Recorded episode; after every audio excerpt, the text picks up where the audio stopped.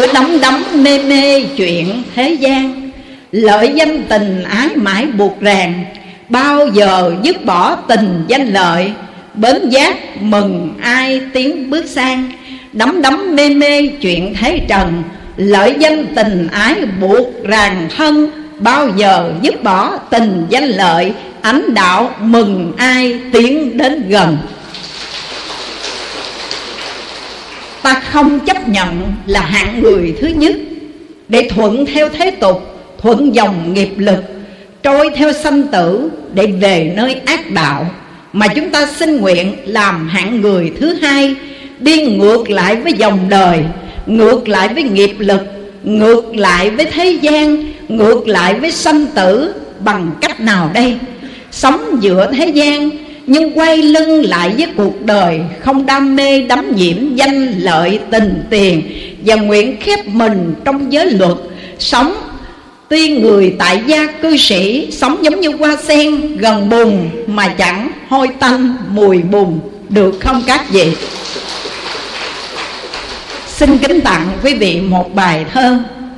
Sen ở trong đầm đỏ, trắng phơi, bùn nhơ không nhiễm nước không hôi, sống giữa cảnh trần nào vướng bụi, hương thơm ngào ngạt tỏa cho đời, được không các vị? Sống giữa cảnh trần nào vướng bụi, có nghĩa là sống giữa thế gian.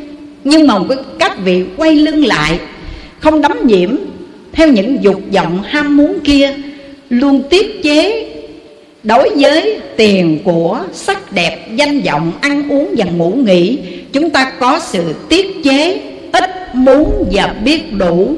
Ít muốn một chút đi và hằng biết đủ thì chúng ta sẽ có được một đời sống an vui, hạnh phúc đó các vị đức phật đã dạy rất nhiều. Từ trong kinh bát đại nhân giác, điều giác ngộ thứ hai, đức phật nêu lên cái tai hại của sự ham muốn dục vọng. Ngài bảo rằng, đa dục vi khổ Sinh tử bì lao tùng tham dục khởi, Thiểu dục vô vi, thân tâm tự tại, Tham muốn nhiều, đau khổ càng nhiều. Nhọc nhằn ở trong đường sinh tử Cũng bởi do lòng tham muốn mà ra, Ít muốn biết đủ đi, Thân tâm của chúng ta sẽ được an vui tự tại đó các vị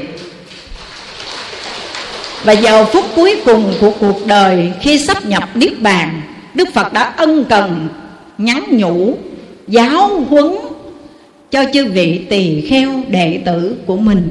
Ngài bảo rằng, Này các tỳ kheo, Người biết đủ tuy nghèo mà giàu, Người không biết đủ tuy giàu mà nghèo, Người biết đủ tuy nằm dưới đất Co tay làm gói cũng thấy an vui. Người không biết đủ dù ở thiên đường Cũng không vừa ý. Có phải vậy không các vị? Chúng ta lấy cái tiêu chuẩn nào Để nói rằng tôi chưa đủ? Và lấy cái tiêu chuẩn nào mà mình nói thôi đủ rồi? Lòng tham của con người nó giống như cái túi không có đáy, Cho nên không có tiêu chuẩn mà gọi là đủ đâu các vị ơi. Chỉ khi nào chúng ta biết đủ, Biết bằng lòng với những gì mình đang có đây Và không tham cầu nhiều Là quý vị có được niềm vui và hạnh phúc. Còn tham muốn nhiều, Đau khổ nhiều lắm các vị. Nhọc nhằn để tìm kiếm Để có được nó đã khổ rồi. Khi có được nó, giữ được không các vị? Bản chất của nó là phù hư giả ảo, có giữ được đâu. Mà nếu nó không giữ được, mất nó khổ càng nhiều nữa đúng không các vị? Cho nên hãy tiết chế trong sự ham muốn và luôn bằng lòng, luôn biết đủ với đời sống hiện tại. Quý vị biết không? Suốt đời chúng ta bận rộn cũng chỉ vì vì cái gì vậy? Lo ăn nè, lo mặc nè, chuyện áo y. Nếu ăn mặc đủ rồi ta lại suy nghĩ, Phòng trung còn thiếu vợ đương thì.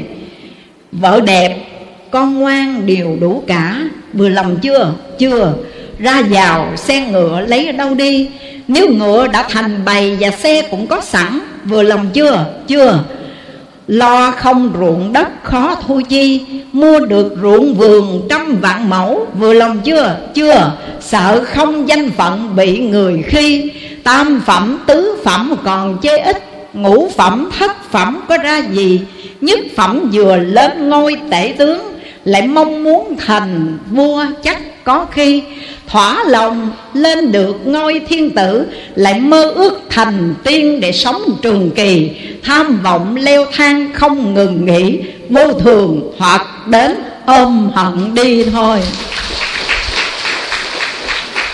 Không bao nhiêu là đủ, không bao nhiêu vừa lòng đâu, các vị. Vì lòng ham muốn của con người leo thang không bao giờ dừng lại nhưng mà vô thường hoặc đến rồi ôm hận đi. Người biết tu học phật pháp, hãy tiết chế trong sự tham muốn. Đừng đòi hỏi những nhu cầu hưởng dục để tạo tác những ác nghiệp, nghe các gì hãy bằng lòng với đời sống hiện tại. Quý vị có biết vì sao đức phật lại chế định ra những cái điều giới như không đeo tràn hoa hương, không xoa hương, phấn sắc vào người của mình? Để sợ mình đắm nhiễm theo sắc dục, hương dục, phải không các vị?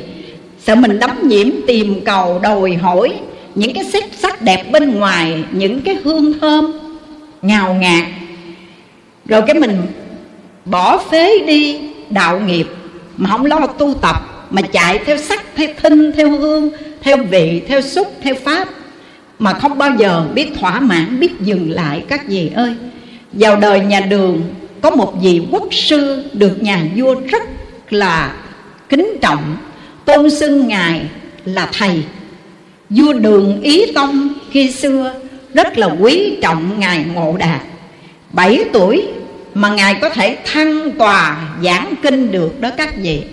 Cho nên khi ca ngợi tán thán về công hạnh của ngộ đạt quốc sư, người ta mới tán thán bằng bài kệ như sau sa di, bảy tuổi, nói được kinh. Tuổi cỡ như ông chỉ mang bình.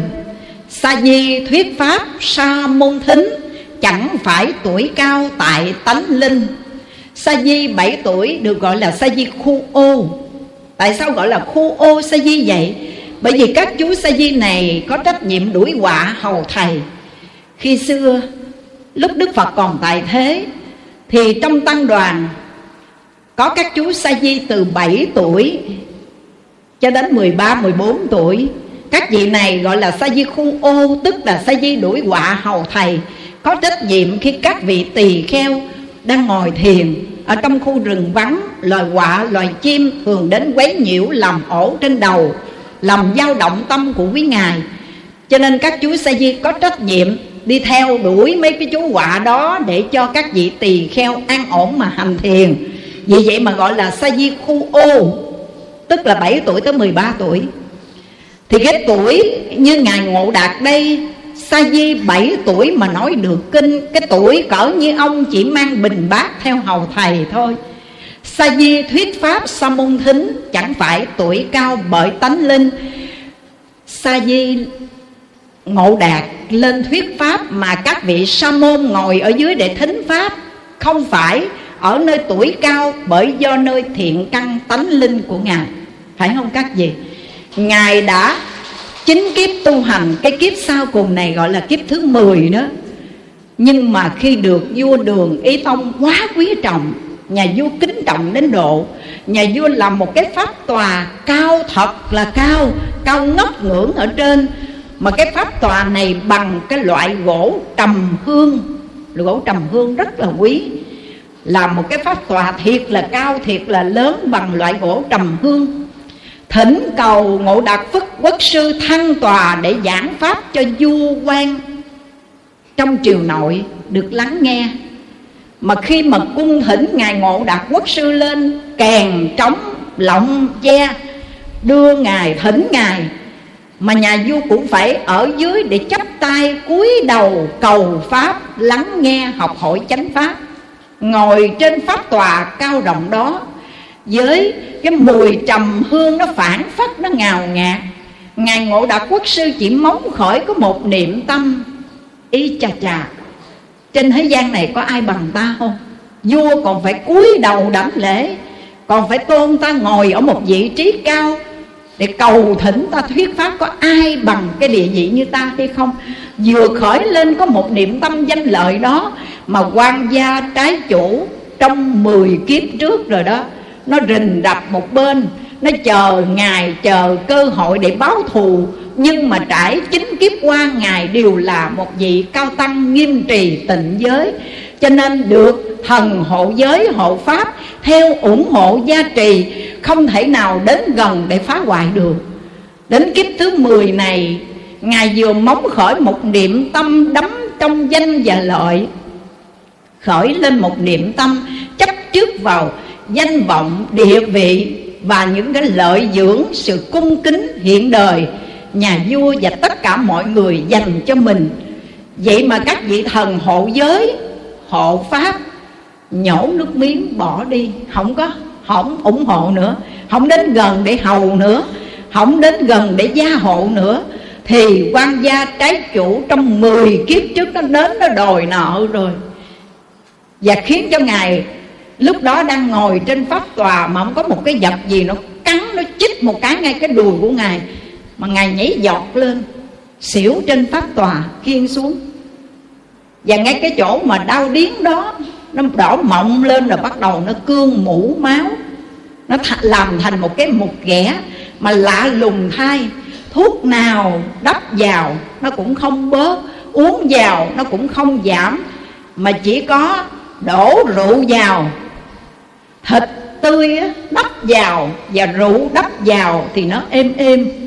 Cho nên nói cái một ghẻ mặt người nó đòi ăn thịt, uống rượu, các vị ơi. Mà một vị cao tăng được nhà vua kính trọng, uy tín như vậy, mắc phải một cái chứng bệnh, một ghẻ mặt người hay hổ thẹn hay không các vị? Nhưng mà nhờ trong đời, ngài đã giúp đỡ cho một vị tỳ kheo mắc phải một chứng bệnh cùi và vị này đoán biết trong đời tu của ngài sẽ gặp đại họa. Nếu gặp đại họa, hãy đến nơi tỉnh tứ xuyên, nơi cái ngọn núi gặp lại cái người bạn cũ này sẽ giúp cho ngài giải quan khiên. Và ngài khi bị nạn, ngài đã nhớ đến cái lời dặn dò cũ đó. Ngài tìm đến tỉnh tứ xuyên ở trung quốc đó, tìm đến một cái ngọn núi lũng nhai rồi trong đêm hôm đó, ngài đã giải được quan khiên, gặp lại tôn giả ca nặc ca là người bạn cũ. Và tôn giả này chỉ ngài đi tới một dòng suối ở dưới chân núi, lấy nước của con suối đó rửa một ghẻ. Lúc đó, ngài định lấy nước rửa một ghẻ thì bỗng dưng xuất hiện một người trước mặt mặt đằng đằng sát khí, và nói rằng ngài đã từng đọc tây hán thư chưa? Trong tây hán thư có câu chuyện của viên án và triệu thố. Ngài có đọc tây hán thư và ngài có biết câu chuyện này không? Ngài ngộ đạt nói có đọc và cậu đã từng nghe câu chuyện đó.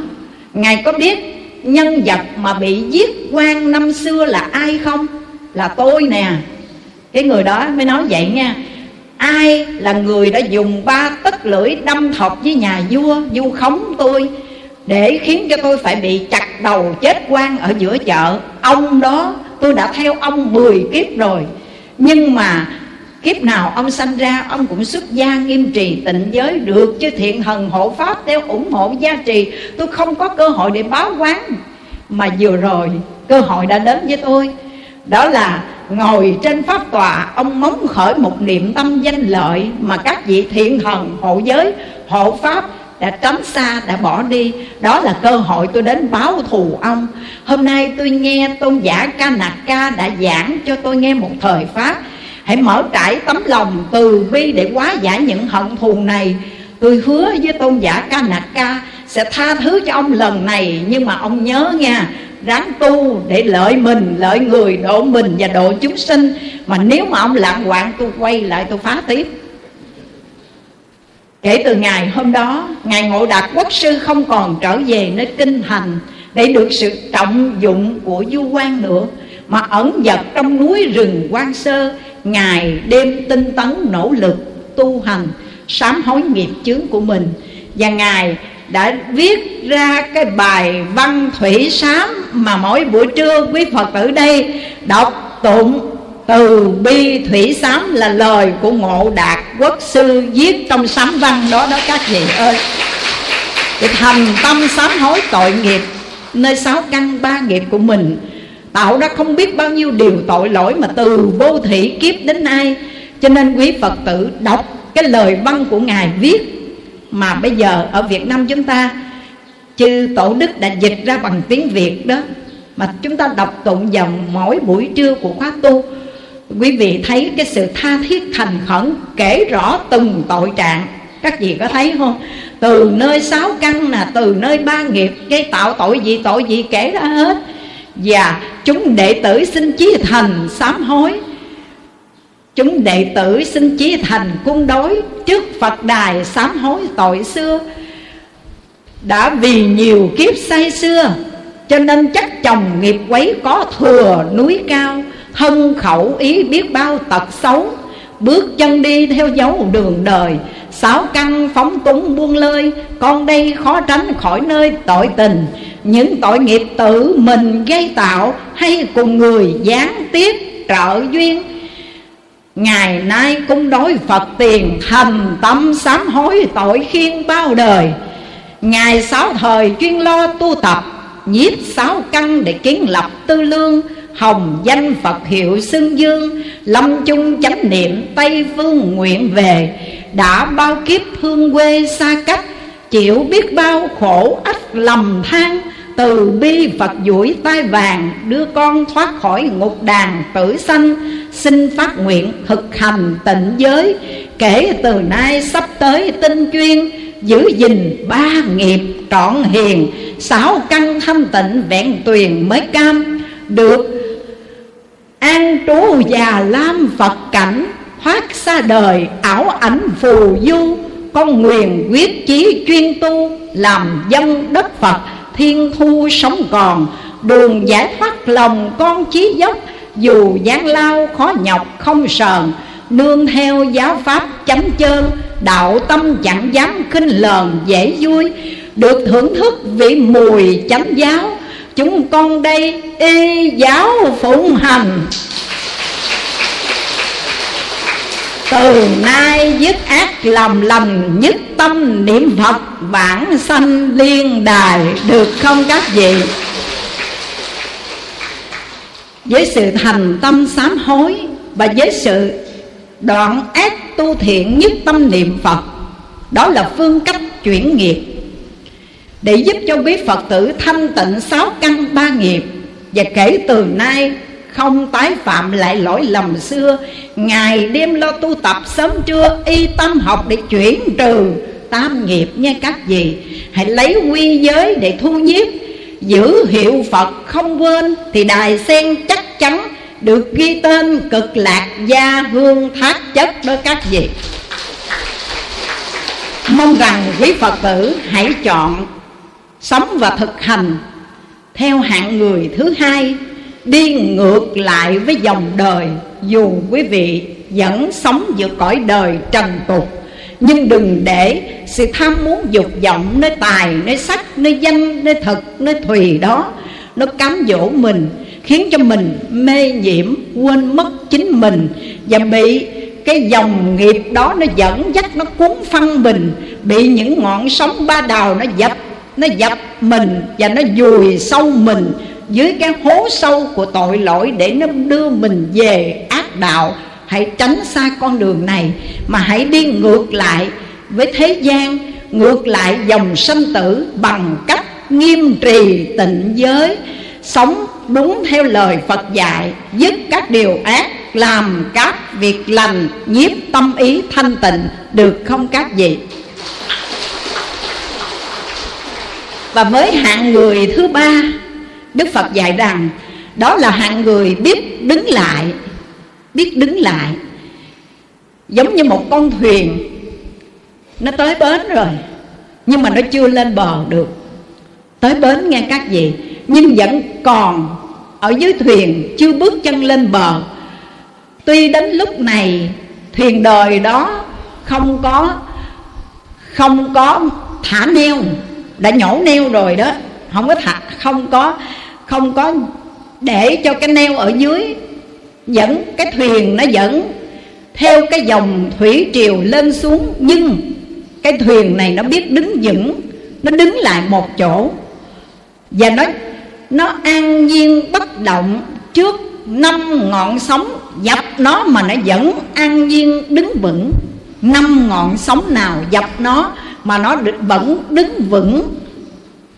Đó là chỉ cho người đã đạt đến cái địa vị a na hàm quả, trong tứ quả thanh văn. Cái địa vị thứ ba, cái quả vị thứ ba là a na hàm được dịch là bất lai. Tại sao gọi là bất lai? Bất là chẳng lai là đến, chẳng còn sanh lại, sanh đến cõi dục này không còn nữa. Nhưng mà còn sanh lại ở cõi sắc và cõi vô sắc. Trong tam giới, dục giới, sắc giới và vô sắc giới, khi chứng được quả vị a na hàm được gọi là bất lai, không còn trở lại cõi dục, nhưng còn sanh ở các cõi trời sắc và các cõi trời vô sắc. Vì vậy mà gọi là bất lai bất lai có nghĩa là chẳng còn trở lại cõi dục nữa không còn trở lại cõi đời này, không còn trở lại trần gian nữa đâu các vị ơi. Người này giống như con thuyền đã tới bến nhưng chưa lên bờ được. Thì nó cũng còn nằm trong dòng sông, sanh tử đó. Tức là nó vẫn còn nằm trong dòng tam giới. Tuy đã dứt hẳn cõi dục, nhưng còn lưu chuyển trong cõi sắc và cõi vô sắc. Mà người muốn chứng được quả vị a na hàm bất lai dục giới đó. Với điều kiện người này phải đoạn sạch năm hạ phần kiết sử. Năm hạ phần kiết sử đó là gì? Thứ nhất, thân kiến. Thứ hai, hoài nghi. Thứ ba, giới cấm thủ. Thứ tư, dục tham. Thứ năm, sân hận. Phải đoạn sạch năm thượng phần kiết sử này. Cho nên nói, cái chiếc thuyền nó không có cấm neo, nó vẫn tới bến rồi mà chưa lên bờ được. Cái thuyền đó, nó an nhiên, bất động trước năm ngọn sóng. Dẫn trên dòng sông sanh tử, những ngọn sóng này nó vẫn nhấp nhô nhấp nhô. Nhưng mà chiếc thuyền nó đứng vững, bởi vì nó đã đoạn được năm thượng phần kiết sử. Không còn chấp vào cái tôi, cái ta này. Không còn thấy cái thân này là thật. Mà người chính được quả vị a na hàm đó là người đó đã có một cái nhìn thấy rõ được cái sự quyển giả của thân này không còn lầm chấp, biết rõ thân tứ đại duyên sinh giả hợp, thì luật vô thường là công lệ xưa nay. Nương huyễn thân ta sống tạm cõi trần ai, nhân duyên mãn cái thân tứ đại này phải trả về cho tứ đại. Thôi các vị ơi, người đó đã đoạn được cái thân kiến, tức là cái thấy biết lầm lạc về thân này. Và người đó đã thấy rõ cái thân quyển giả vô thường, vô ngã, quán thân như thể cái thành, được xây bằng máu thịt, được giận bằng gân xương, trí nhân nên quán cho tường, quán thân vô ngã, mượn nương tu hành. Thôi nghe các vị. Và người này được đoạn được kiết sử thứ hai, đó là sự hoài nghi không còn hoài nghi đối với phật, pháp tăng tam bảo, mà đầy đủ lòng tin đối với phật là bậc giác ngộ hoàn toàn. Và còn đem cái sự giác ngộ chứng đắc của mình truyền đạt dạy cho chúng sinh, để giúp cho chúng sinh được giác ngộ giống như mình. Công hạnh tự giác giác tha được hoàn mãn cho nên gọi là phật. Phật phải có đầy đủ ba thứ giác, tự giác, tha giác và mãn giác. Hàng Bồ Tát thì chỉ có hai cái giác thôi Đó là tự giác và tha giác Nhưng chưa có mãn giác. Còn đối với hàng hình văn và duyên giác Chỉ có một cái giác thôi Đó là tự giác. Xin hỏi quý vị được mấy cái giác? Đừng nói là con đủ thứ giác hết nha Tức là giác đủ thứ hết nha. Giác đủ thứ không các vị Đi đến đâu cũng giác về, quải về, gắm về, mang về Đi đến đâu đối duyên xúc cảnh là chấp, là mắt, là gánh là giác, là quải, là mang. Cho nên nặng nề cuộc hành trình của chúng ta đi quá nặng, quá mệt. Vì mình cứ giác, cứ quải, cứ gánh cứ mang riết, có đúng vậy không các vị? Mà người chứng được cái quả vị Anaham đó là phải đoạn sạch năm thượng phần kiết sử. Ngoài đoạn sạch thân kiến ra còn đoạn trừ hoài nghi Đầy đủ lòng tin đối với Tam Bảo Đối với Phật, đối với giáo pháp của Phật Và đối với tăng đoàn đệ tử của Phật Một niềm tính kính vô biên đối với Tam Bảo Quý Phật tử có được cái này chưa? Cung kính Phật có không các vị? Cung kính Pháp có không các vị? Cung kính Tăng có không các vị? Biểu hiện của lòng cung kính đó chính là niềm tin đối với tam bảo đó các vị ơi. Có nhiều vị phật tử thấy một ai đó cá thể thôi.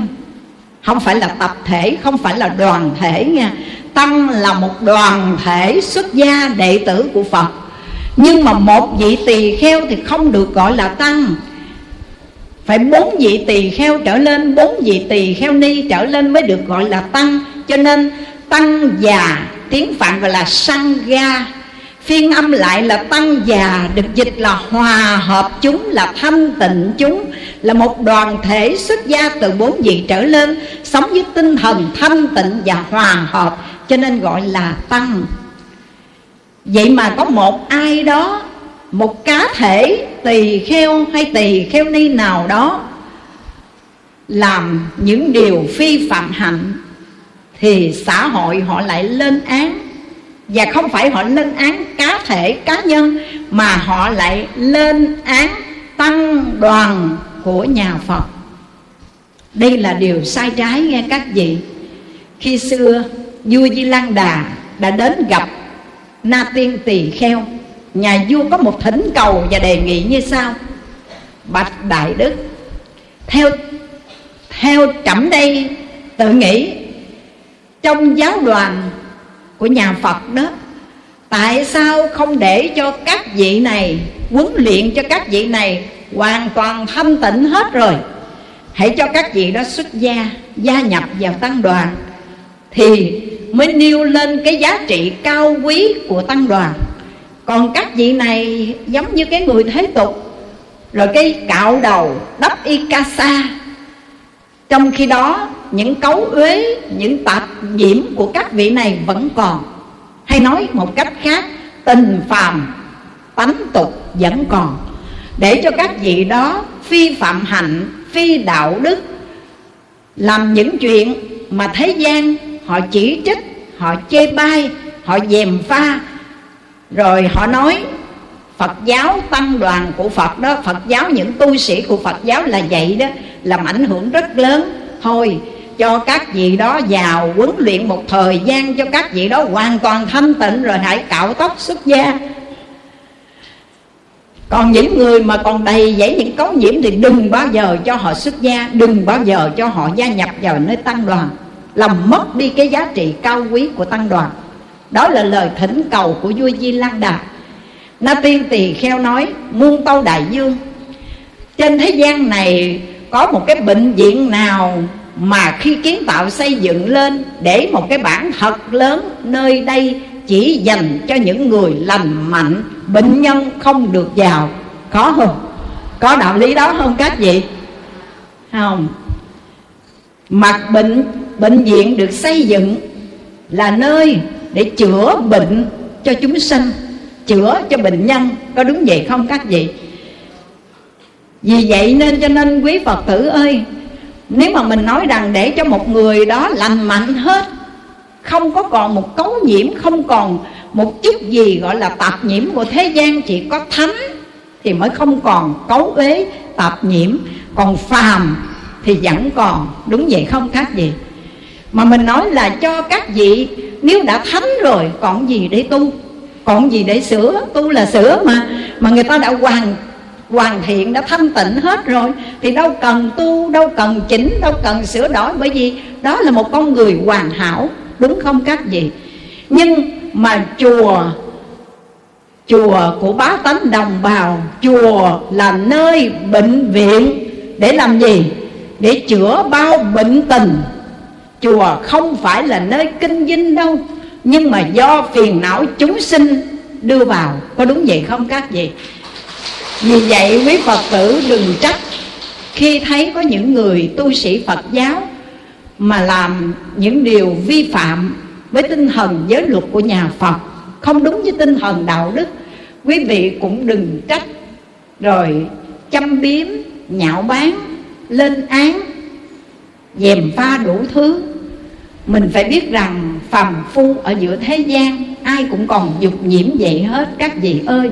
Chẳng qua là các vị này không nỗ lực tinh tấn để lấy giới luật làm hàng rào ngăn chặn lại. Cho nên một phút bất giác vô minh mất chánh niệm đã đưa mình vào nơi con đường sai trái tội lỗi, đưa mình vào trong cảnh giới địa ngục trần gian đó. Vì người này không đầy đủ bản lãnh, không ý chí cho nên không vượt qua được sự cám dỗ của ma dương ba tuần. Ma dương ba tuần đã sai ma tử, ma tôn, ma con, ma cháu chưa có ra tay. Ông ta chưa ra tay đâu. Mà sai ma tử, ma tôn, ma con, ma cháu đó, đến đó đi. Chùa này sung lắm. Các vị phật tử vô đây tu hành dữ lắm. Con vô con quậy nó đi. Đừng để cho nó tinh tấn tu thì mình mất đi cái quyến thuộc nhà ma của chúng ta bởi vì nó tu nó thành thánh, nó thành phật rồi, thì mình mất đi quyến thuộc. Cho nên ma tử, ma tôn, ma con, ma cháu, đến quậy nó đi. Đạo tràng chùa hương thiền trên 600 vị đang tu hành đó, quậy nó đi. Quậy bằng cách nào? Quậy đặt bằng cách nào vậy? Đang tu ngon lành vậy nha. Một cú điện thoại gọi đến, báo tin gì đó, là bỏ cuộc giữa chừng, phải không? Đang tu ngon lành, cái răng nó đau, cái bụng nó cái bụng nó sôi rồi cái đầu nó nhức, rồi lên cơn sốt. Đó, nó quậy mình kiểu đó đó. Mà nếu mà quý phật tử không khắc phục được, không khắc phục được, nỗi lo lắng sợ hãi chấp vào cái thân này, thì bị nó dụ, bị nó hoại, bị nó phá mình như chơi. Cho nên chết chết, về nhà cũng chết, ở đây cũng chết, mà chết đây ngon hơn đó nha. Phải không các chị đâu phải chết chùa dễ đâu. Không có duyên, không chết ở chùa được đâu nha các vị. Chết ở chùa sướng lắm. Hộ niệm cho 24 trên 24 lúc này cái máy của mình nó nó rơ, nó yếu nó chạy không nổi rồi. Nhưng mà một đạo tràng 600 người, mỗi người chỉ để cái tay vô một cái thôi nha. Cái này cái năng lực giống như là năng lực của tề thiên vậy đó. Để cái bàn tay vô một cái là nó chạy o o o rồi, phải không các vị? Chỉ một câu a di đà phật mà mỗi người hướng vọng một câu a di đà phật mà 600 người như vậy, chạy thiệt là nhanh, chạy thiệt là lẹ. Nó đang ịt ịt ịt ịt đề ba vậy đó nha. Mà chỉ 600 người cất lên a di đà phật là bắt đầu nó chạy rồi. Chạy về đâu? Về tây phương các vị ơi. Bỏ cái thân sanh diệt vô thường này, đổi lấy cái thân kim cang bất hoại trước sau gì cũng chết mà chết đây sướng lắm. Không cần phải lo gì hết. Không cần con cháu sợ lo con cháu nó khóc lóc, nó làm mất chánh niệm. Không cần phải lo lắng giờ phút cuối cùng có ai hộ niệm cho tôi không? Ở đây là đạo tràng tu tập, ai bỏ mình đâu. Chỉ có niệm phật thôi. Cho nên quý vị đừng sợ chết chết ở lại nha các vị. Tu trọn vẹn 7 ngày. Vì không phải dễ đâu các phật tử ơi bây giờ con nói cho quý phật tử nghe. Vừa rồi á, có một gia đình phật tử ở bên mỹ nghe đồn là mình sắp sửa cái khóa tu xuất gia giao duyên lần thứ 10 nhân kỷ niệm ngày Phật thành đạo. Người ta mua vé rồi đó các vị. Định ngày mua vé để về ngày ngày 30 tháng à, 10 đó là có mặt ở tại Việt Nam. Bữa mùng 1 là xuống đây có mặt để tham dự khóa tu nhưng mà đến ngày 25 tháng 12 Noel đó gia đình họp mặt chung vui chia tay để rồi à, đi về Việt Nam ăn Tết cổ truyền của dân tộc để tham dự khóa tu. Nhân kỷ niệm Phật thành đạo đăng ký tên rồi mà bị loại sổ. Tại sao các vị biết không? Tối cái đêm Noel 25 tháng 12 ngồi vui chơi với bạn bè, với gia đình vậy đó. Rồi cái giật một cái, sôi bọt mép, rồi tắt thở vô thường không cách gì, dạ, mà hỏi ra tuổi đời đâu có cao lớn gì đâu 42 tuổi à. Mà đăng ký rồi giờ phải xóa sổ.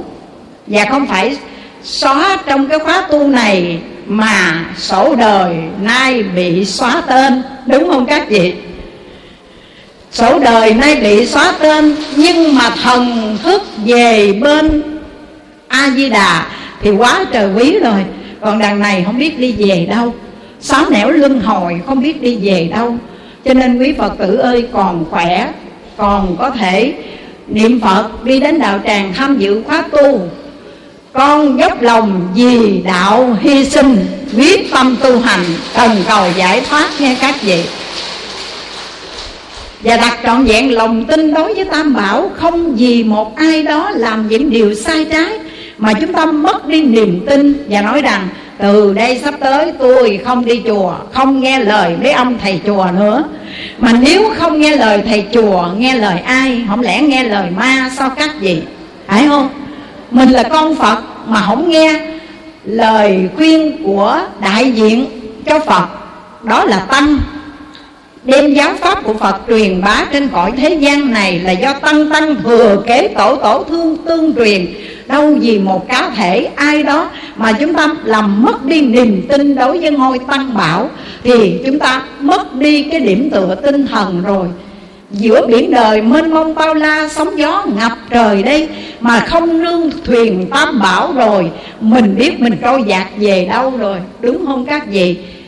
Lang thang giữa quãng đêm trường, nhờ thuyền tam bảo đưa đường chúng sinh, mênh mông bể khổ linh đinh, nhờ đèn tam bảo mà chúng sanh thoát nàng đó các vị ơi.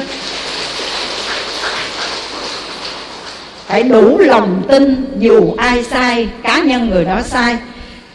Chứ tăng là một đoàn thể xuất gia đệ tử của Phật, phải sống với một đời thanh tịnh và hòa hợp mới gọi là tăng và sự quý báu của tăng là thanh tịnh và hòa hợp, cho nên gọi là tăng bảo đó các vị sự quý báu của Phật đó là gì? Đó là thuyết đạo. Ngài là bậc khai đạo, bậc hướng đạo, bậc thuyết đạo. Sự quý báu của pháp là chở đạo, chuyên chở cái đạo lý tu hành, chuyên chở chánh pháp đường hướng tu hành để đưa chúng ta từ bờ mê sang đến bến giác còn tăng là người truyền đạo với các vị cho nên quý Phật tử hỏi con nghe nói tam bảo mà con biết sự quý báu của Phật là gì? Sự quý báu của Pháp là gì? Sự quý báu của Tăng là gì? Hôm nay con chia sẻ một đôi ý nghĩa Một vài ý nghĩa. Sự quý báu của Phật đó là thuyết đạo Là nói đạo, là khai đạo Là hướng đạo. Nhưng mà sự quý báu của Pháp là chuyên chở đạo. Và sự quý báu của Tăng là truyền đạo. Hai Phật mà hoàn truyền chánh đạo quý Phật tử ngày hôm nay đủ lòng tin đối với Tam Bảo không còn hoài nghi Và đủ lòng tin đối với nhân quả để biết rõ rằng Mình là người chủ tạo nghiệp và cũng chính mình là người chủ tự, thừa tự nghiệp. Ta gieo nhân nào ta sẽ gặt hái quả báo đó. Ta trồng dưa ta được dưa trồng đậu đặt ta được đậu ta tin sâu nhân quả để rồi dè dặt từ cái nhân không gieo những hạt giống đắng mà một khi mình đã gieo hạt giống đắng rồi ngồi đó để cầu sinh ra trái ngọt được không các vị? Không có đạo lý đó. Và một khi mình đã gieo một hạt giống ngọt rồi Thì dù cho ai đó họ có ghét Họ có trù, họ có yếm mình Thì một hạt giống ngọt mình gieo Có bao giờ sanh ra quả đắng hay không? Chắc chắn sẽ là không. Cho nên quý vị, hãy đủ lòng tin đối với Tam Bảo, Đủ lòng tin đối với nhân quả, Để rồi thực hiện theo lời Phật dạy.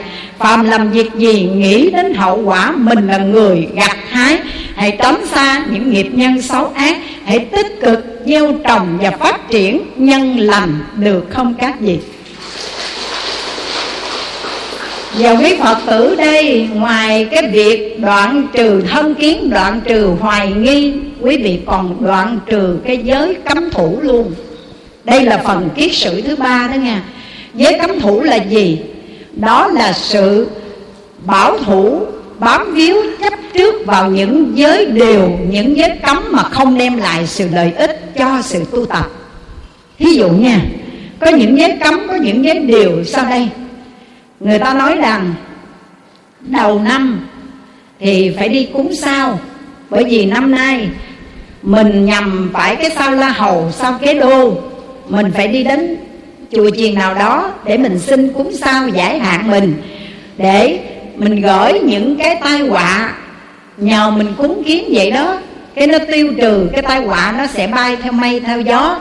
Mình sẽ giải được những cái hạn xấu vậy mà mình nghe theo, một người học phật mà không tin hiểu đúng đắn về nhân quả, chúng ta lại nghe theo đó, bảo thủ vào cái đó, rồi bắt buộc con cháu của mình đầu năm phải đi tìm cái chùa nào cúng sao để cho mình cúng sao, thì cái đó mới đúng, mới đem lại sự bình an.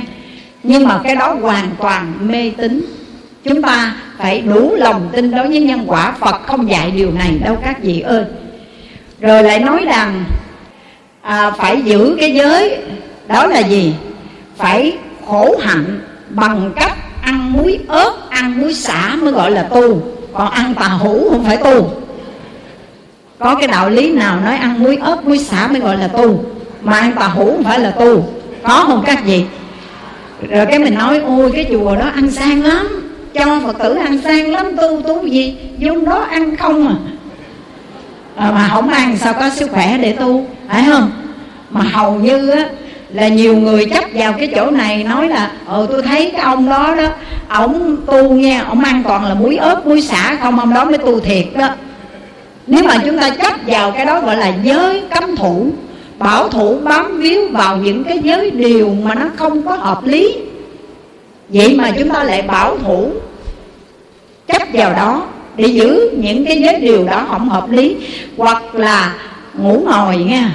Ngủ ngồi. Đây là cái sự phát tâm, phát nguyện của các vị bồ tát các vị nỗ lực tinh tấn, tu hành, tận dụng trong tất cả những thời gian như hòa thượng quảng khâm cả đời tu khổ hạnh ngủ ngồi.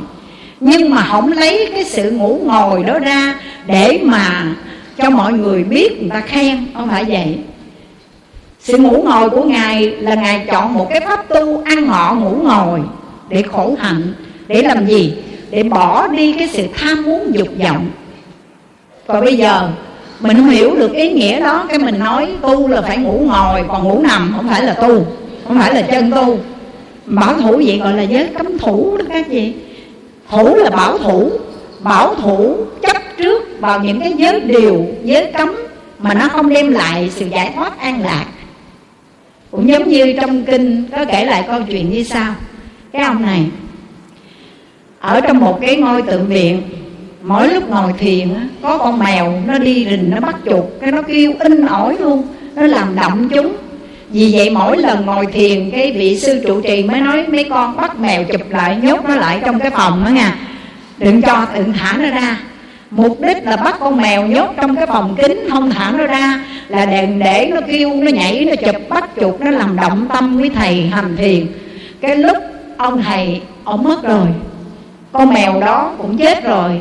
Cái trong chùa đó, các nhà sư đi xin con mèo khác về nuôi và cũng làm y hệt giống như ông thầy vậy đó.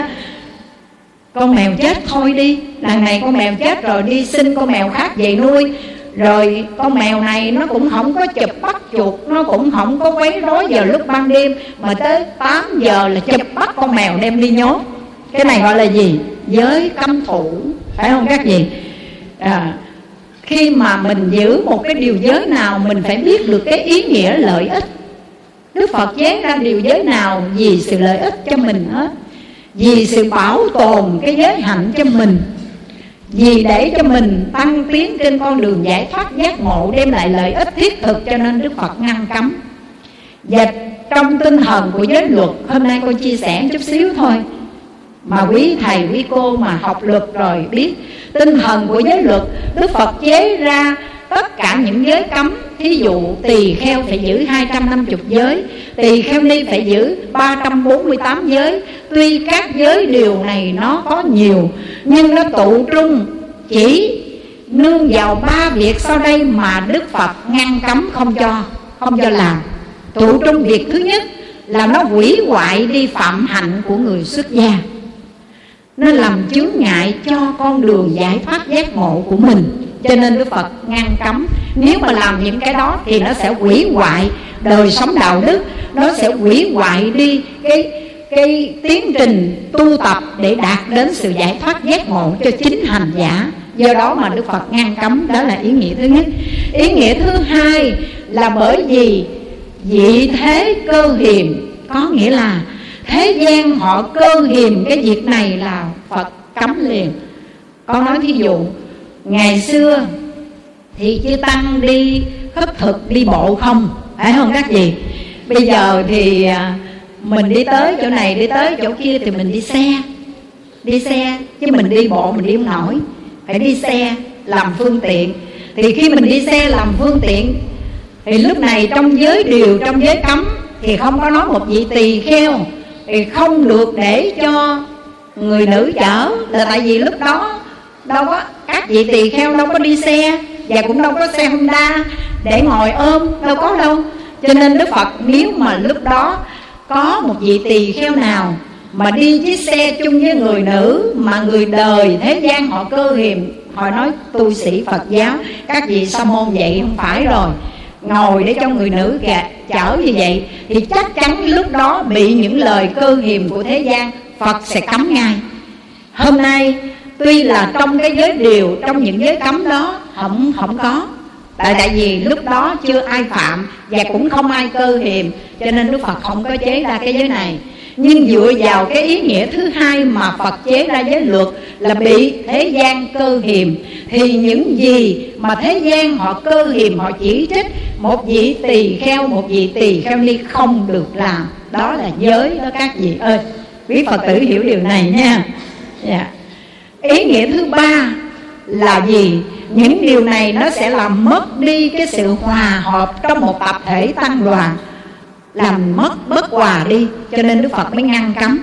Vì vậy, nếu chúng ta là người giữ giới, mà những điều gì mà nó làm lộn xộn, phức tạp, nó làm cho mình sống chung với nhau mà bất hòa tranh cãi với nhau, thì mình là người giữ giới, dừng lại liền đi. Đừng làm những điều đó gọi là giữ giới. vì nếu có phật ở đời ngài cũng cấm mình không làm đâu không cho mình làm đâu.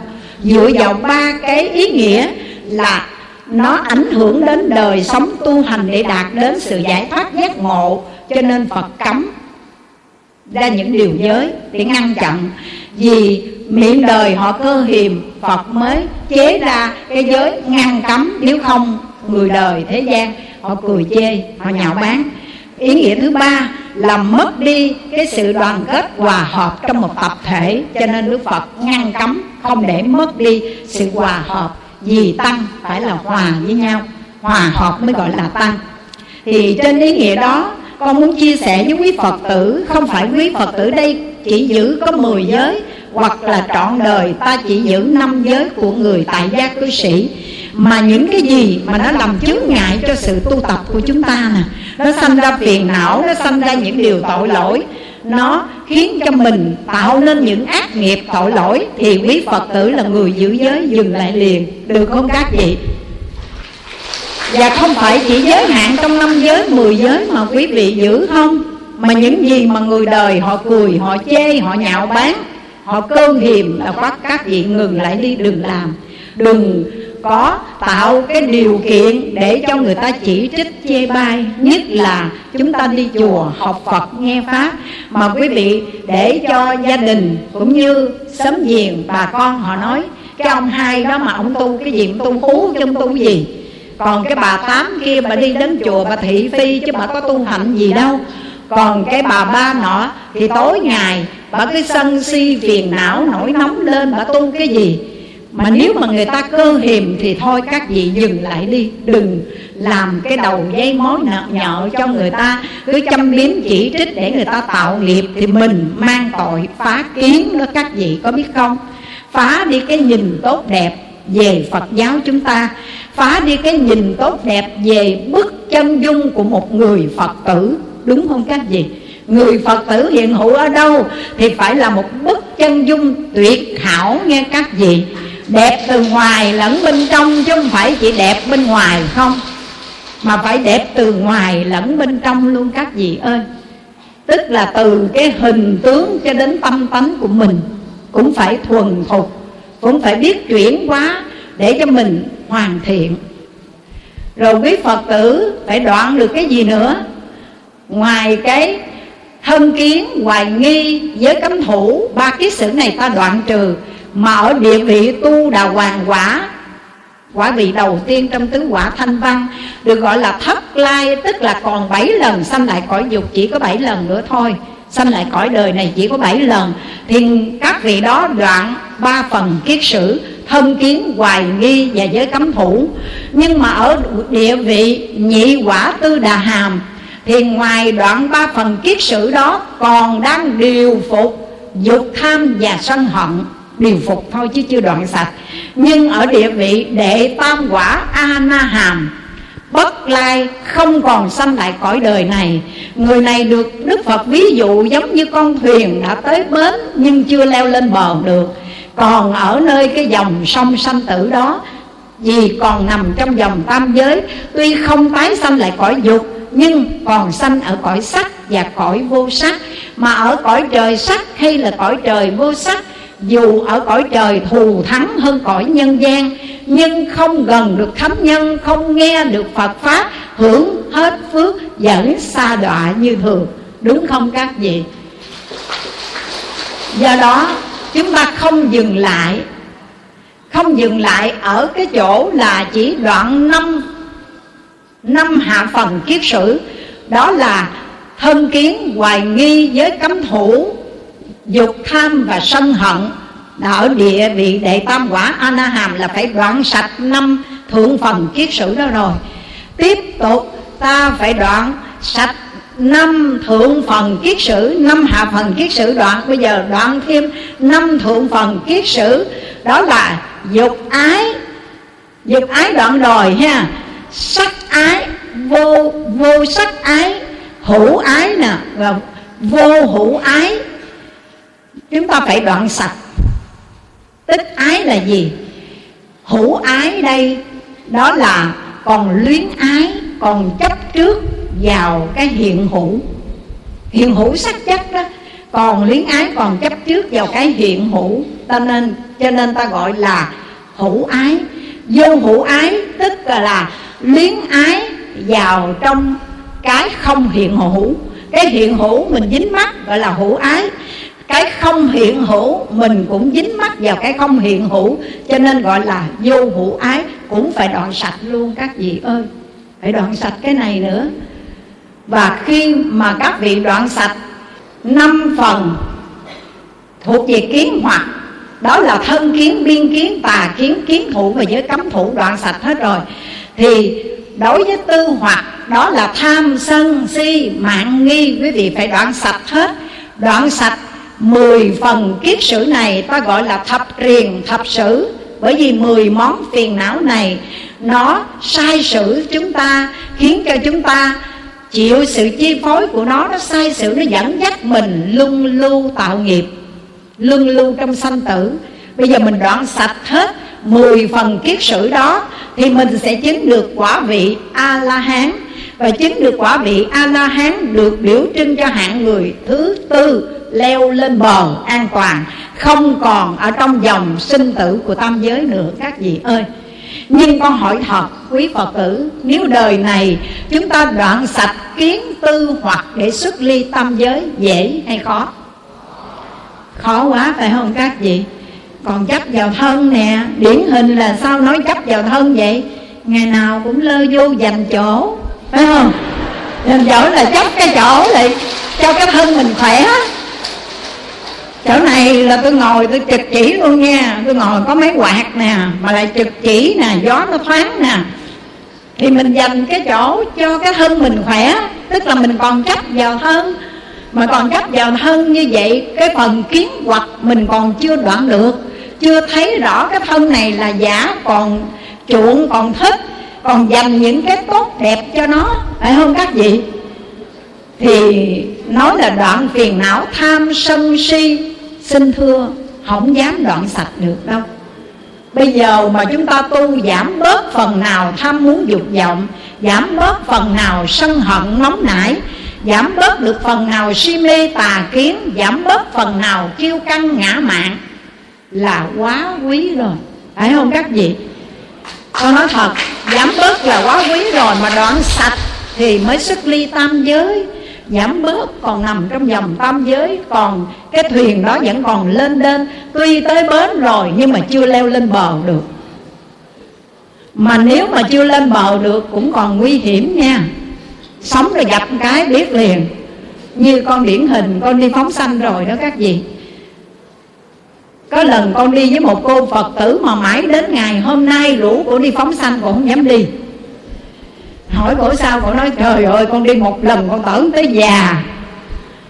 Là ra tới ngoại, lúc mình đi là trời quang mây tạnh. Nhưng mà qua ra tới sông cái, ôi, mây đen nó kéo ùn ùn ùn ùn trở tay không kịp. Một trận mưa mưa xong rồi bắt đầu giông gió nó hù. Mà khi mà gió nó hù kiểu đó rồi, quý phật tử biết cái cái xuồng, cái ghe của mình đi đó mà nó đưa mình lên cái ngọn sóng á nó đưa mình lên tới nóc nhà. Rồi bắt đầu hạ xuống là dập xuống một cái, xuống xuống. Rồi cái bắt đầu nó đưa lên, dập xuống, đưa lên, dập xuống. Mà bản thân con biết bơi biết lội. Đâu có biết bơi, đâu biết lội lắm. Đâu mà chì lắm. Lần nào đi ra ngoài cũng bị dập. Dập xong rồi với những cái đợt sóng mà nó dập rồi nghe, lúc đó là cũng tái xanh mày mà chỉ na di đà phật, a di đà phật có chết ngon, chết ngọt cho con được phật rước trong lúc phóng sanh làm phật sự này. Thì phật rước con cũng quan hỷ theo phật thôi. Nhưng mà có chết cho con chết trên bờ, đừng chết dưới nước. Quý vị mà tự có biết không? Chết mà cần sợ chết dưới nước nó ngọt con nói có chết cho con chết trên bờ chết chết dưới nước nó ngọt dữ lắm. Mà lúc đó nó ngọt là đã chết rồi, còn thở đâu mà ngọt. Nhưng mà khấn nguyện nếu con biết cái nghiệp của mỗi người thôi sống chết, đó là tùy nghiệp. Nhưng mà cho con chết trên bờ đừng cho con chết dưới nước nó ngọt dữ lắm, chịu nổi. Và nếu cho con chết đó thì trên bờ nguyên vẹn đi, đừng có mấy ngày nó dị dạng, nó đổi tướng. Người ta nói, không biết cái cô này cô tu vì sao mà đến khi chết mà nó te tua tàn tạ như vậy? Cho con chết nguyên vẹn đi. Mà con nói thật với quý phật tử, nếu mà cho con chết cái kiểu này đang ngồi đây, giảng xong cho quý phật tử rồi, cái xin cáo biệt toàn thể quý phật tử, chào vĩnh biệt luân hồi. Thì a di đà phật, còn gì bằng nữa? Phải không quý phật tử? Cả đời như ngài phật ấn thiền sư, đời nhà tống, ở bên trung hoa, cả đời dạy thiền cho chúng sanh. Mà giờ phút cuối cùng đang ngồi thiền, cái nói bài kệ thị tịch, rồi ra đi. Cả đời ngài quyền trang tâm tạng pháp sư dùng cái ngồi bút của mình để dịch thuật kinh điển từ phạn ngữ sang hoa ngữ rồi cuối cùng cái ngài gác cái bút xuống. Gác cái bút xuống, rồi an nhiên mà thị tịch. Cả đời, Ngài Huệ Viễn Đại Sư một lòng niệm Phật phát nguyện giảng sanh, Cho nên cuối cùng được Phật xoa đầu họ ký tiếp dẫn chánh niệm giảng sanh. Thì con cũng nói Ngài Đạo An Pháp Sư đời nhà Tấn, Cả đời Ngài ngồi trên Pháp tòa để giảng Pháp. Hướng dẫn mọi người tu hành. Xin cho con cũng được giống như Ngài. Giờ phút cuối cùng ngồi trên Pháp tòa giảng một bài thuyết pháp sau cùng cáo biệt đại chúng. A di đà phật ra đi. Thế là bữa ở tại chùa Hưng Thiền á, năm rồi. Con đang ngồi giảng gì cái tự nhiên con tụt huyết áp đó nha. Mà con biết nó xuống xuống xuống xuống về. Nó xuống đến nỗi mà mình thấy ót ót ót ót xuống quá nhanh. Mà con mắt của con là nó tối đen hết thấy đường Con nói tới nha tới rồi nha. Nó tới nghe tưởng là sướng rồi. Tưởng là đúng nguyện rồi sướng rồi. Nó tối đen hết rồi cái con ngồi im cái lấy tay vậy nè. Vuốt vuốt vuốt một cái. Cái các vị phật tử đó nhìn, nhìn lên mà thấy con lầm thinh rồi. Cái lầm thinh mà lấy tay vuốt vuốt gì các vị đứng chạy lên, cái con giơ tay. Rồi cái con vuốt vuốt vậy, cái bắt đầu nó lên tiếp. Cái nói, rồi, chưa tới rồi. Con tưởng là tới rồi tới rồi. Nhưng mà rốt cuộc chưa tới chưa tới. Từ từ từ từ. Mà nếu tới lúc này thì con xin chấp tay. Thiện tay thiện tay lầm hai lầm hai. Quý quá thai quý quá thai bởi vì mình đúng nguyện rồi mình được chết ngồi trên pháp tòa để cáo biệt mọi người và chết cái này gọi là cái chết vinh quang. Đúng hồn quý phật tử? Con kể cho quý phật tử nghe ha. Hôm qua cái buổi sáng hôm qua bên đây à, à, tiếp cho quý sư cô trong ban hành đường để coi quý phật tử dùng sáng xong rồi. Cái con trở qua bên bển chuẩn bị 7 giờ. 7 giờ là con lên xe theo thông lệ, ngày mùng 4 là con giảng ở chùa Phước Hưng ở bên Vĩnh Long. Thì con cứ nghĩ là mùng 4 mình đi giảng. Sáng rồi lên xe, cái đi tới Vĩnh Long, qua tới chùa Phước Hưng, mới vừa lên, cái niệm Phật cầu gia bị mà lạ lùng cái. Tự nhiên niệm phật cầu gia bị xong rồi ngồi giảng, con mắt của mình giống như có bao nhiêu cái kim mà nó chăm chăm chăm chăm vô con mắt của con. Làm cho con mắt của con nó khó chịu quá. Con mới lấy cái tay nè con mới vuốt vuốt vuốt về mà vừa giảng vừa vuốt vừa giảng vừa vuốt. Chưa đầy 5 phút hồn. Cái ni sư à, Huệ Hằng trụ trì của chùa Phước Hưng đi sư chạy lên mới bước đến con nói đi sư ơi đi sư chùa Nam An ở bên Tiện Giang bên chợ Vĩnh Kim á điện qua nói Bây giờ hiện tại bây giờ có 700 Phật tử đạo tràng đợi Sau 8 giờ ông thấy ni sư qua? Cái con nói chết rồi Con quên mất tiêu rồi. Cái à, đi sư mới nói thôi Mình chùa nhà không có sao. Đi sư đi qua bên bển đi Có 700 Phật tử đó. Trong đó có 500 người mù. Người ta đang ngồi chờ. Nghe một thời Pháp xong rồi Ni trưởng ở đó mới phát quà cho các vị đi về.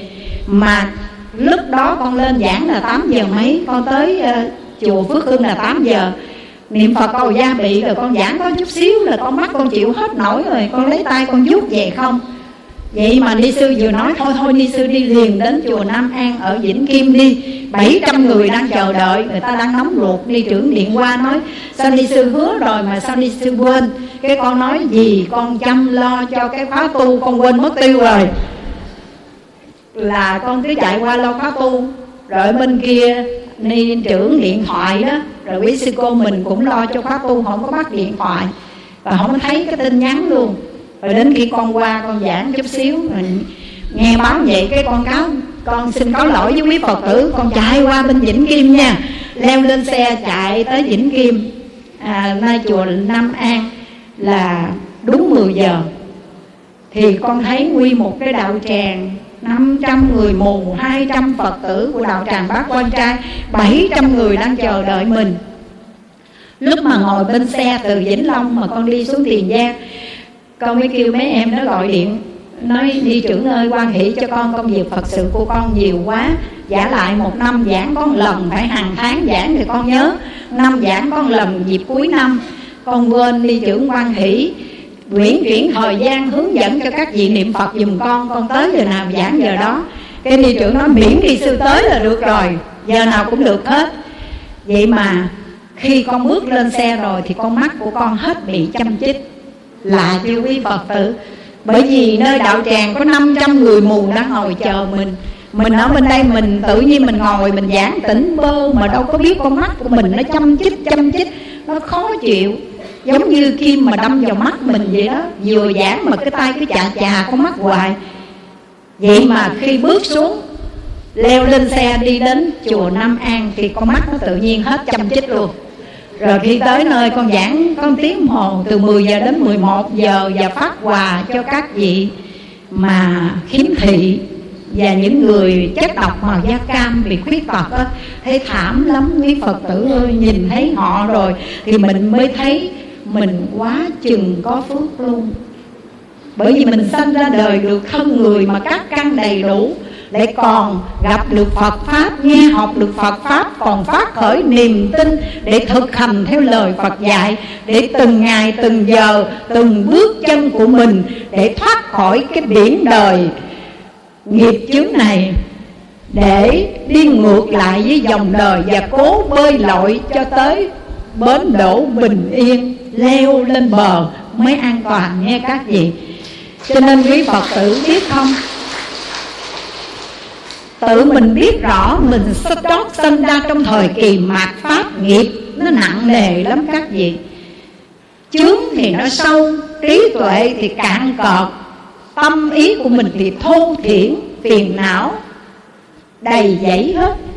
Mà muốn một đời này, đoạn sạch hết những kiết sử phiền não, để đến nơi bến đỗ bình yên, vượt khỏi tam giới không phải là chuyện dễ dàng đâu. Vượt qua cửa ải sanh tử Không phải là chuyện tầm thường, Có đúng vậy không các vị? Cho nên quý Phật tử ơi, Kính khuyên các vị, Trong thời kỳ mạt Pháp, Dựa vào lời của Thích Ca Mâu Ni Phật Ngài chỉ dạy trong kinh Đại Tập Nguyệt Tạng, Vào thời kỳ mạt Pháp có ức ức người tu hành, Khó có người nào đạt được sự giải thoát, Chỉ nương vào cái pháp niệm Phật Nương dòng nguyện lực của Đức Phật A-di-đà Tiếp dẫn mới vượt thoát ngang sanh tử Mà thôi các vị ơi. Cho nên con kính khuyên các vị hãy phát bồ đề tâm niệm Phật A-di-đà.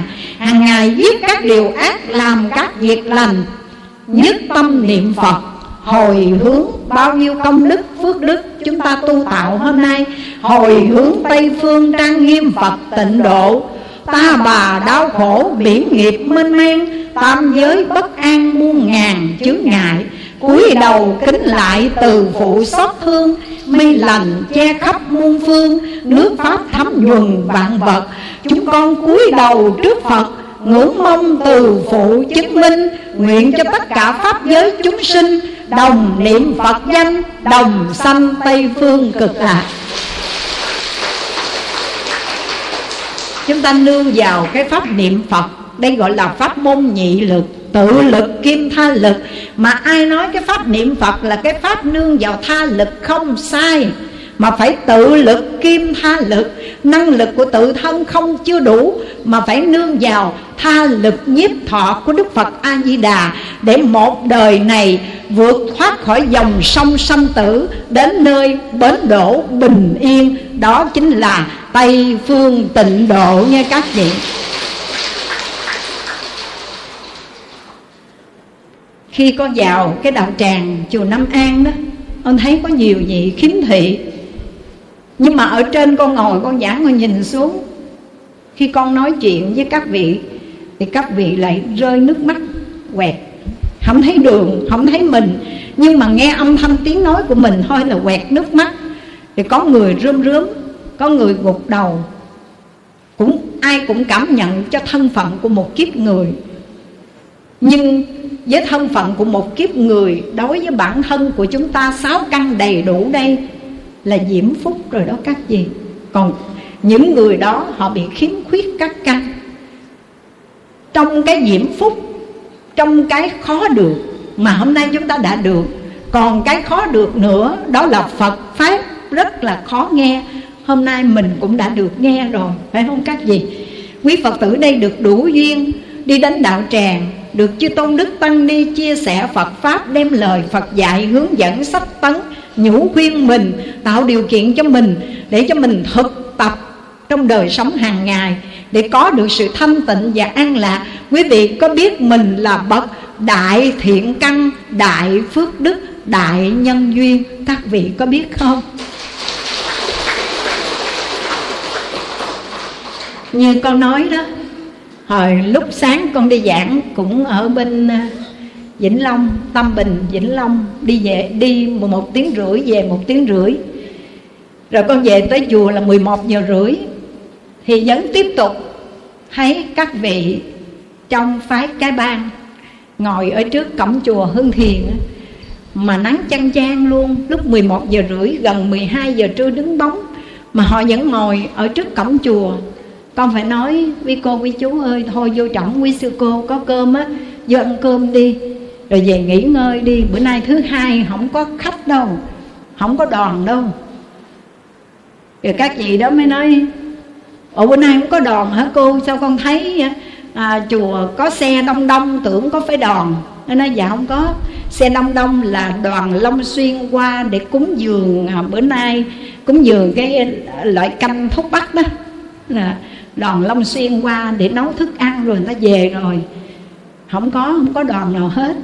Thôi thôi vô chổng ăn cơm đi. Ăn cơm mà về nghỉ ngơi không thôi là chút xíu lên niệm phật với quý cô qua đi kinh hành với quý cô nhưng mà không chịu đâu. Thà ngồi ở ngoài nắng vậy đó. Chứ mà kêu vô mở máy mở máy quạt cho ngồi niệm phật đàng hoàng là kiếm chuyện đi rồi nha. Đứng dậy hỏi cô ơi xong niệm phật cho đi đâu vậy cô? Đi tiểu.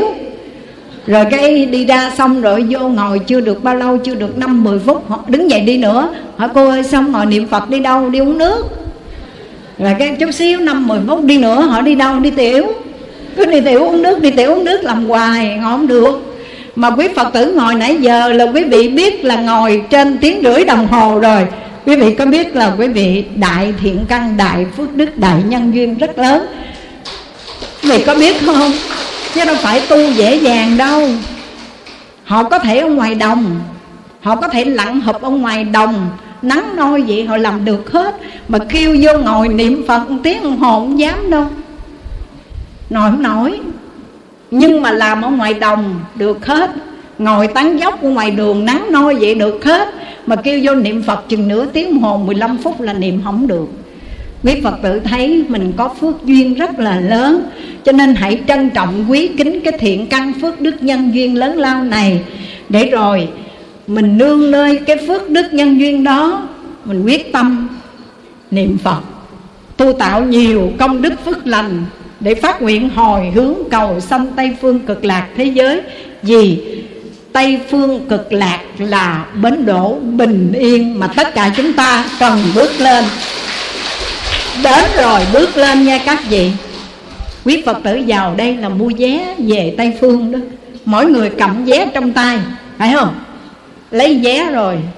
Hỏi vé gì? Vé, mua vé về tây phương cầm cái vé rồi mà trên cái vé trên tay của các vị cầm á, nó có một chữ một à. Chữ tu. Và ở ngoài kia xe nhiều lắm. Vị trưởng đoạn nào cũng nói với quý phật tử rằng người nào đi xe nào về xe đó nhớ nha phải leo lên xe đúng xe và ngồi đúng chỗ đàng hoàng nghe các vị không được đi lộn xe lộn chỗ nghe các vị cầm cái vé vậy đó, trên cái vé để chữ tu rõ ràng, mà không biết con mắt của mình nó hơi lèm nhẹm chút, cái nó thêm dấu quyền. Tu không tu mà thêm dấu quyền gọi là gì? Tù, phải không các vị? Tu không tu mà tù có nghĩa là gì?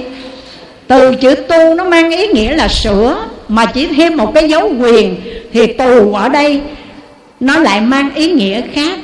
Tù có nghĩa là cái sự giam nhốt bức bách mình sự bất an, sự giam nhốt, sự cột trói mà mình mất đi cái sự tự do. Mình tu mình không muốn mà mình muốn tù. Tức là mình muốn giam nhốt mình trong ngục tù của tam giới. Không muốn thoát ra. Quý vị có muốn thoát ra không? Muốn không?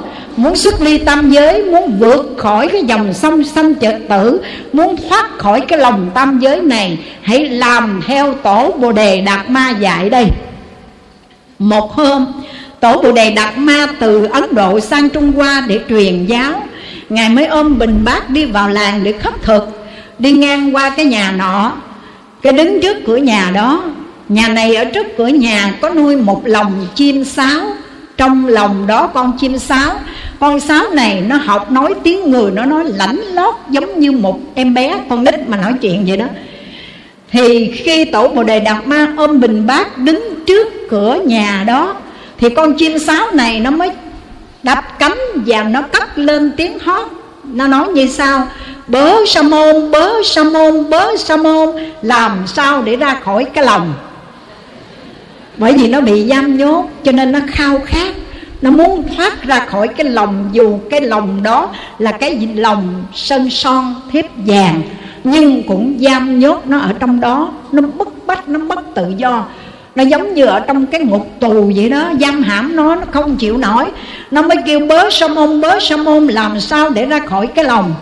Tổ bồ đề đạt ma đứng lại và trả lời rằng, ra khỏi lòng, ra khỏi lòng, nhắm mắt lại, duỗi thẳng chân, nín thở đi sẽ ra khỏi cái lòng. Nhắm mắt lại, duỗi thẳng chân, nín thở đi sẽ ra khỏi cái lòng con chim sáo này nó làm y như vậy nó nhắm mắt lại nó duỗi thẳng cái chân ra cái nó nắm, nín thở nghe nó không thở nữa. Cái ông chủ nhà ở trong cái ông đi ra ông nói mày mới nói leo lẻo sao mày im ru vậy? Sao nằm thẳng chợ nằm thẳng trừ vậy? Không lẽ chết rồi sao? Cái ông bước lại ông thấy nó duỗi thẳng chân mà nó nhắm mắt lại mà không thở không còn thở nữa. Cái ông tưởng nó chết ông mở cái lòng ra cái ông đặt nó trên tay nói sao chết rồi vậy? Sao kỳ vậy? Vừa đặt nó lên tay, cái nó chấp cánh, nó bay, nó thoát khỏi cái lòng. Hay ghê chưa các gì nhắm mắt lại, duỗi thẳng chân, nín thở đi ra khỏi cái lòng. Và đạo lý này tổ bồ đề đạt ma đâu phải chỉ dạy cho con chim sáo để giúp cho nó thoát khỏi cái lòng mà đạo lý này dạy cho tất cả chúng ta. Muốn thoát khỏi cái ngục lòng của tam giới, tập nhắm mắt lại, duỗi thẳng chân, nín thở đi các vị. Nhắm mắt lại có nghĩa là gì? Hàng ngày, mắt của chúng ta tiếp xúc với sắc trần, thấy cũng giống như không thấy được không các vị? Thấy cũng giống như không thấy được không? Không dám đâu. Không dám đâu là sao? Kêu, tôi đang thấy đây mà kêu tôi bịt mắt lại, không thấy hả? Không dám đâu. Nhưng mà thấy chướng hung các gì thấy rồi bắt đầu mình vọng, sanh vọng, chấp vọng kiến thì thấy để làm gì? Nếu mà thấy để mình sanh lòng bực bội, sanh ra vọng, chấp vọng kiến thì thấy để làm gì? Thôi tập, mắt nhắm, mắt mở đi các gì mình không có nhắm trọn vẹn hai con thôi, con nhắm, con mở nha. Con nhắm để làm gì? Ít thấy một chút, cho nên lòng của chúng ta bớt bực, bớt phiền não. Còn con mắt kia mở để nhìn thấy rõ đường đi, chứ đừng có để xa hầm, sụp hố. Được không các vị? Mở con mắt, đó là mở con mắt tuệ để nhìn thấu, hiểu rõ. Nhìn thấu, hiểu rõ hồng trần này, đời là cõi tạm, trần gian là cõi tạm nhớ, mình ở đây là cõi tạm. Không phải ở hoài đâu. Đừng trăm mưu ngàn kế toan tính lọc lừa để làm gì. Trần gian là cõi tạm. Trần thế vốn là chỗ tạm nương. Giống như quán trọ ở ven đường. Mỗi người là khách dừng chân tạm rồi sẽ đi về. Chốn viễn phương thôi các vị ơi. Cho nên tập, mắt nhắm mắt mở đi. Thấy không? Giống như không thấy đi. Mắt trông thấy sắc nhưng lòng không động tai nghe lấy tiếng dạ chẳng nao. Sáu căn giữ thanh tịnh sạch lào thì niết bàn cực lạc có nào đâu xa. Hãy trả tất cả mọi hiện tượng dạng pháp về với bản vị của nó. Thấy một chậu hoa, ta biết rõ chậu hoa, nhưng đừng khởi sanh vọng kiến, vọng chấp. Hoa này đẹp quá, tôi lấy về. Hoa này xấu quá, tôi quăng bỏ sọt rác. Đừng khởi vọng chấp, vọng kiến đó. Mà nhìn thấy, biết rõ đây là một chậu hoa gì? Biết rõ như vậy là được rồi. Đừng khởi sanh vọng chấp, vọng kiến mà phiền não khổ đau, nghiệp chướng có mặt, nghe các vị. Rồi các vị tập để thoát khỏi cái lòng tam giới đó. Tổ bồ đề đạt ma nói không phải chỉ nhắm mắt không chưa đủ, mà bây giờ duỗi thẳng chân đi các vị ơi. Duỗi thẳng chân là ngủ ngon lành đó nha. Trong kinh phật dạy rằng thương ghét chẳng để lòng nằm duỗi đôi chân ngủ. Có đúng vậy không các vị? Thương ai quá, ngủ không có được. Lo cho người đó. Ghét ai quá, giận, ghét, ấm ức trong lòng, ngủ không yên. Mà muốn có được một giấc ngủ an lành, muốn duỗi thẳng chân mà ngủ, thì cái niệm thương ghét đừng để lòng. Được không các vị? Hơn thua, thương ghét, đừng để lòng. Kẻ hơn chút thêm quán. Người thua, ăn ngủ không có yên. Hơn thua, buông xả hết, mới có được một giấc ngủ an lành. Các vị ơi, tập buông bỏ nha. Duỗi thẳng chân có nghĩa là buông bỏ. Buông bỏ cái chấp hai bên, thương và ghét, thị và phi, khen và chê, được và mất, lấy và bỏ, hơn và thua. Buông bỏ hai cái này gọi là duỗi thẳng hai chân đó mà ngủ. Rồi cái pháp thứ ba, tổ bồ đề đạt ma nói, nín thở đi. Mạng người của chúng ta tiếp nối bằng hơi thở mà kêu nín thở, chết sao? Vậy thì chúng ta đang sống đây, quán tưởng giống như người đã chết vậy đó các vị. Trong 10 phần chết thứ chín rồi, còn có một là ăn mặc, ngủ, đi tới đi lui. Nhưng chỉ có một phần tối thiểu thôi. Còn chín phần kia mình xem như mình đã chết rồi. Để mình không tham muốn, không đòi hỏi. Để mình không sân giận, quán thù hơn thua tâm đua gì nữa. Bởi vì người đã chết, còn mong muốn gì nữa đâu. Đúng không các vị? Hãy quán niệm cái chết gần kề, rình rập một bên. Do đó quý vị, cái điều trọng yếu của mình sanh tử là việc cần phải giải quyết trong đời này và cơn vô thường mau chóng, bởi vì mạng người trong hơi thở. Cho nên quý phật tử, hãy mượn cái hơi thở ngắn ngủi được tiếp nối bởi hai bờ sinh và tử đó. Mình mượn cái hơi thở này bắt nối nhịp cầu bằng câu a di đà phật để đưa ta về đến bến đỗ bình yên là tây phương cực lạc. Được không các vị? Đi cũng niệm phật, ngồi cũng niệm phật, đứng cũng niệm phật, đi đâu làm gì cũng nhớ niệm phật niệm phật niệm phật về tây phương, niệm phật về tây phương. Tâm tâm niệm niệm, quý vị cứ nhớ phật, nhớ tây phương thì dù cho bất đắc kỳ tử nha, chết đột ngột nha, đột quỵ nha, nhưng vẫn đi về tây phương, đúng không các vị? Tâm ta tâm ta hướng về chỗ nào thì đời ta sẽ theo đó đó, các vị có biết không? Tâm mình hướng về chỗ nào? Về tây phương. Nhớ về đức phật a di đà tâm tâm niệm niệm a di đà phật hướng về tây phương. Chắc chắn thân tuy ở tại ta bà khổ, tâm hướng liên bang, quyết định sẽ được về đó các vị ơi. Cho nên với chủ đề hôm nay, con trích dẫn từ lời Phật dạy trong bài Kinh Tăng Chi Bộ tập 1 chương 4 Pháp với bốn hạng người. Với hạng người thứ nhất là đi thuận theo dòng đời, thuận theo sanh tử, thuận theo nghiệp lực để xuôi về ác đạo. Chúng ta không là hạng người này. Bởi vì hạng người này là hạng người hưởng thụ dục lạc thế gian, tạo tác những ác nghiệp.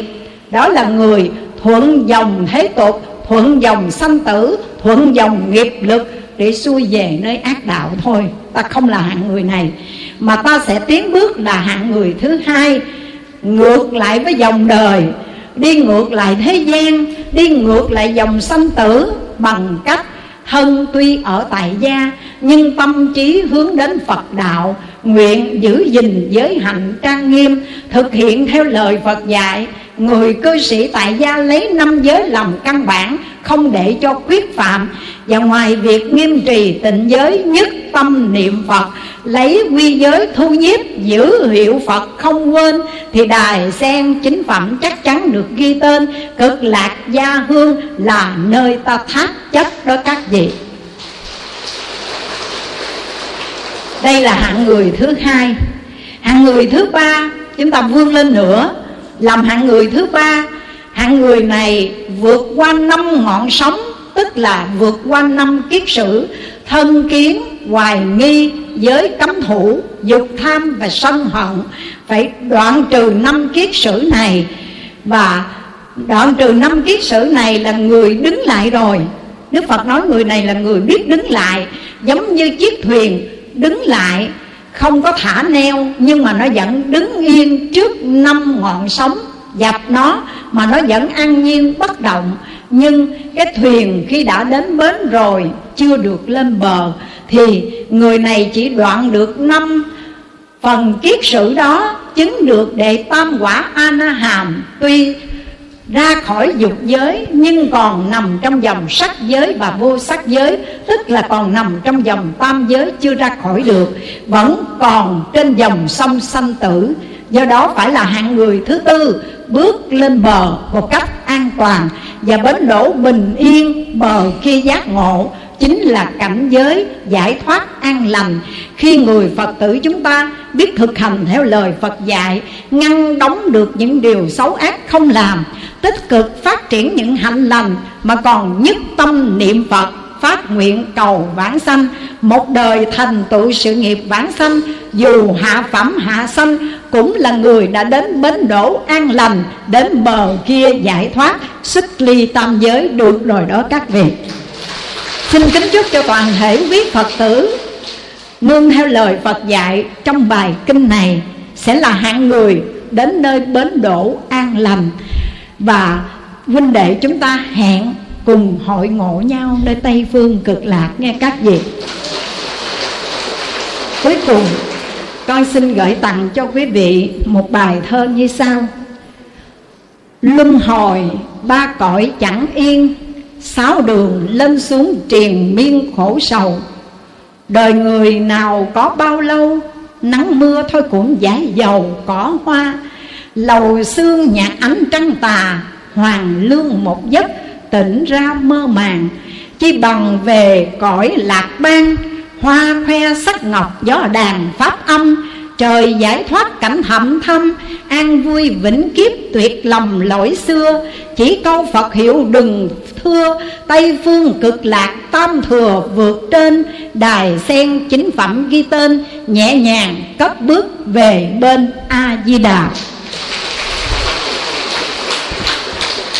A-di-đà Phật, Con xin trân trọng kính mời quý Phật tử Đồng đứng dậy để hồi hướng.